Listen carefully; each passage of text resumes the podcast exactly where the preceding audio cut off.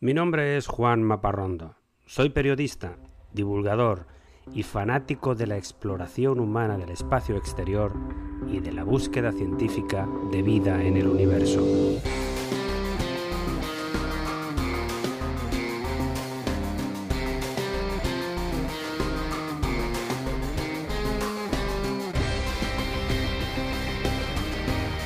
Este es mi podcast de divulgación sobre temas espaciales, sobre astronomía, constelaciones, robots viajeros, planetas y galaxias, asteroides, historias de astronautas, vida extraterrestre y todo tipo de gente loca por las estrellas.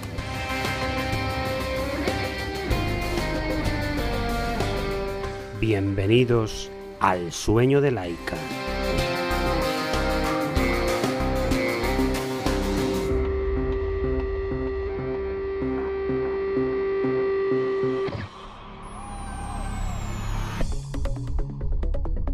Me gusta iniciar cada episodio con algo divertido, con una anécdota. Y te cuento que hace 40 años un diplomático chileno de orígenes aristocráticos llamado Miguel Serrano afirmó que el dictador alemán Adolfo Hitler tenía conexiones con una raza de extraterrestres que le aportaron tecnología muy avanzada para su época. Serrano había sido siempre un admirador de los nazis y un creyente de los ritos del ocultismo, sobre todo en la época en la que fue embajador en la India. También conoció a muchos nazis alemanes escondidos durante décadas en Chile, con los que pudo conversar sobre los programas alemanes de armas secretas durante la Segunda Guerra Mundial. Y se atrevió a afirmar en un libro llamado El Cordón Dorado que Hitler no había muerto, sino que había escapado a una base secreta en la Antártida, desde la que preparaba el asalto al mundo para crear el Cuarto Reich al mando de un ejército de platillos volantes, desarrollados con ayuda de los dioses hiperbóreos. Otro fanático de los extraterrestres y su conexión nazi, llamado Ernest Sundel, se atrevió incluso a vender una expedición a la Antártida para localizar la entrada secreta de la base de Hitler, en una excursión al módico precio de 10.000 dólares por persona.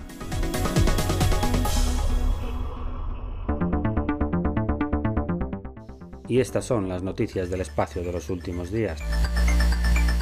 Esta semana ha sido de muchos nervios en la comunidad internacional de astrónomos. Todos los expertos están esperando con ansia el lanzamiento del nuevo telescopio James Webb de la NASA, con excitantes nuevas tecnologías para saber más del origen del universo y buscar nuevos planetas. Pues resulta que el telescopio tiene previsto ser lanzado este año en un cohete Ariane 5 de la Agencia Espacial Europea desde la base Kourou en la Guayana francesa. Y los técnicos norteamericanos han detectado fallos en el cohete europeo y han demorado el lanzamiento por miedo a que se pierda un telescopio que cuesta 10.000 millones de dólares. El cohete Ariane es uno de los más fiables del mundo, pero hasta que no se resuelva este problema, el James Webb no viajará hasta América del Sur y en esta semana se han aportado pruebas que descartan la existencia de pequeños hongos en la superficie de Marte. Esta noticia fue publicada en el 2020 en la revista Journal of Astrobiology, analizando fotografías del robot de la NASA Spirit. Yo mismo cité algunos de los resultados en un episodio anterior de este podcast. Pues bien, informaciones aportadas por el divulgador del espacio Fraser Kane de Canadá aseguran que los hongos de Marte son un invento sin fundamento científico y no deben ser tenidas en cuenta. Además, pronto tendremos mejores datos sobre la vida en Marte gracias al nuevo robot Perseverance.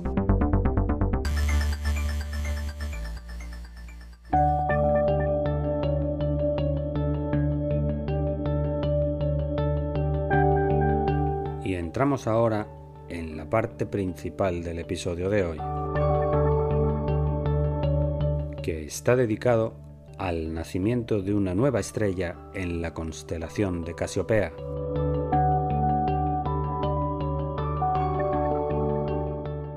El pasado 18 de marzo era un jueves y a las 8 pm era ya de noche en la ciudad de Tokio, en Japón, cuando se recibió un email urgente desde la ciudad de Kameyama, enviado al servicio de guardia de la Red de Observatorios Astronómicos Nacionales del Japón.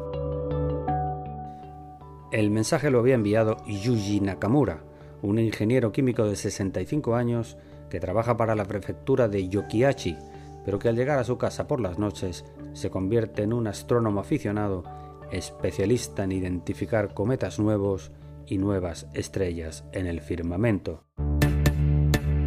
La noche del 18 de marzo, mientras observaba un cuadrante del cielo en la constelación de Casiopea, Nakamura descubrió un brillo nuevo, una estrella que pocos días antes no estaba allí. No era la primera vez que lo hacía. Nakamura ya había descubierto nuevas estrellas, que los astrónomos llaman novas, en nueve ocasiones desde el año 2001. Dos veces lo hizo en solitario, y esta vez fue de nuevo el primero. Consciente de lo que había descubierto, identificó las coordenadas, tomó fotografías y envió su descubrimiento a Tokio. Aunque era en la madrugada, había alguien escuchando. La noche ha sido desde milenios el horario habitual de trabajo de los astrónomos. Los técnicos de la red de observatorios japoneses se pasaron la noche certificando el descubrimiento y cuando apenas habían pasado 10 horas desde que se detectó la nueva estrella, a las 4.40 de la madrugada, certificaron el descubrimiento en su cuenta de Twitter. Ya era oficial. La estrella recibió el aburrido nombre de V1405 CAS. La constelación de Casiopea tenía una nueva estrella y Yuji Nakamura también. Lo interesante de esta estrella es que con el paso de las semanas su brillo ha aumentado considerablemente. Cuando Nakamura la descubrió, tenía una magnitud de 9.6, pero pocos días después aumentó a una magnitud de 7.6.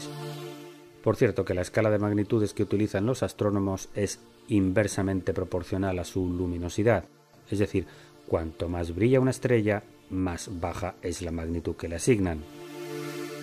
Pues bien, la nova de Nakamura pasó de 9.6 a 7.6, pero en esta última semana, en el mes de mayo, ha aumentado a 5.5, mucho más brillante. Y aquí viene lo bueno. Cuando una estrella tiene una magnitud menor a 6, ya puede observarse a simple vista. Eso sí, si nos encontramos en una noche limpia, sin nubes y en un lugar alejado de contaminación lumínica. Hay otra razón interesante en esta nueva estrella. Está colocada de tal modo que se puede identificar fácilmente en una constelación que también es fácil de ver. Casiopea es una de las constelaciones que se identifican mejor, porque la mitad del año tiene forma de letra M mayúscula y la otra mitad, al rotar en el cielo, tiene forma de letra W mayúscula. Ahora bien, si vives muy al norte del Ecuador, la constelación aparece muy abajo en el firmamento, así que para ver la nueva estrella debes estar en un lugar llano sin grandes montañas o grandes edificios alrededor. A mí me gusta hablar de algo nuevo que sucede en la constelación de Casiopea, pues el relato de la mitología griega es muy triste. Es una constelación que muestra un instrumento de castigo, una condena que los dioses griegos aplicaron a una mujer por su crueldad con su propia hija. Casiopea era la reina de Etiopía, casada con el rey Cefeo, y tiene el raro honor, que comparte con Helena de Troya, de haber sido la causa de una de las habituales guerras entre los griegos de la antigüedad. Casiopea y Cefeo tenían una hija muy bella llamada Andrómeda, y dice la leyenda que Casiopea era muy vanidosa y que un día se atrevió a decir, de forma presuntuosa, que su hija e incluso ella misma eran más hermosas que las Nereidas, las cincuenta ninfas del mar, las que siempre acompañaban al dios del mar, Poseidón. Poseidón escuchó las palabras de la reina y se sintió ofendido y planificó una venganza contra el reino de Etiopía, enviando a un monstruo marino llamado Ceto para atacar la costa y causar inundaciones en el país. Así que para calmar a Poseidón, Casiopea y Cefeo decidieron sacrificar a su bella hija Andrómeda, haciéndole caso a un oráculo. La pusieron en una roca junto al mar, encadenada y sin ropa, para que fuera devorada por el monstruo Ceto. Todo un ejemplo de paternidad responsable. Pobre Andrómeda. La historia tiene un final feliz, sin embargo, el héroe Perseo, que pasaba por allí y venía de matar a la Medusa, también mató al monstruo marino, liberó a Andrómeda y luego se casó con ella. Perseo es el mismo personaje de las Perseidas, por cierto, las estrellas fugaces del verano que te conté en el episodio 42 de este podcast. Bueno, pues la historia tiene un final feliz para Andrómeda, pero no para su madre Casiopea, que por su vanidad y por su malicia con su hija, el dios Poseidón la castigó colocándola en el cielo, en una silla. Una silla que es la famosa letra M de la constelación, que como hemos dicho, la mitad del año está del revés, boca abajo, y Casiopea sufre el castigo de tener que agarrarse constantemente a la silla para no caerse todo un relato de grandes consecuencias para la astronomía. Al lado de la constelación de Casiopea, con nueva estrella y todo, está la constelación de Cefeo, y también la de Andrómeda, y hasta la de Perseo. Dos generaciones de una misma familia en el cielo de todas las noches, desde que el astrónomo y parco de Nicea realizó su clasificación de constelaciones en el siglo II a.C. Pero volvamos al año 21 del siglo XXI. ¿Cómo es posible que surja una estrella nueva? ¿Cómo ha llegado hasta allí? ¿Estaba apagada o qué? La explicación tiene que ver con los sistemas binarios. Muchas de las estrellas del universo no están solas, como nuestro Sol, sino que son binarias. Son sistemas de dos soles que orbitan constantemente uno alrededor del otro. En muchas ocasiones una estrella amarilla como el Sol tiene una estrella hermana de las llamadas enanas blancas y en raras ocasiones se producen grandes explosiones en la superficie de la enana blanca cuando se acumula mucho hidrógeno procedente de la otra estrella.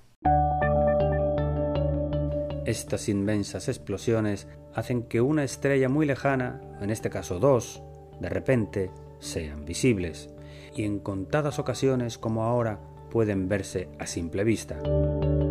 Suelen ser eventos muy raros y efímeros, duran pocas horas o pocos días. La última vez que se detectó una nova que se podía ver a simple vista fue en el año 2013, en la constelación del Delfín, también en el hemisferio norte.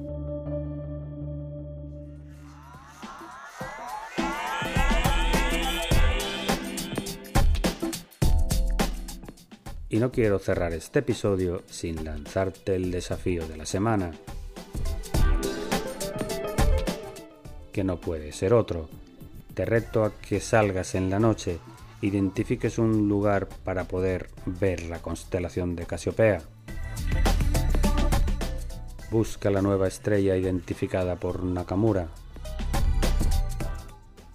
y compartirás la satisfacción de ver algo que muy poca gente ha visto. Disfrútala, va a durar poco.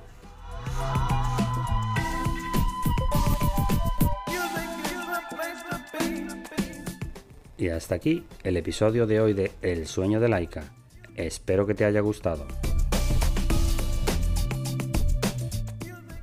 Para comentarios o sugerencias, escríbeme a laika.podcast.gmail.com.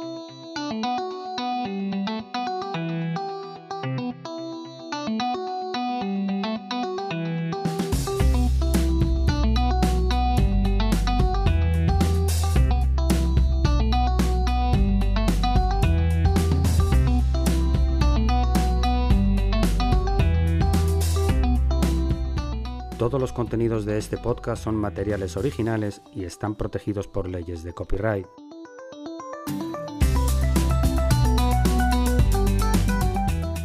Todas las músicas y sintonías se reproducen con derechos comprados a sus autores o son de reproducción libre.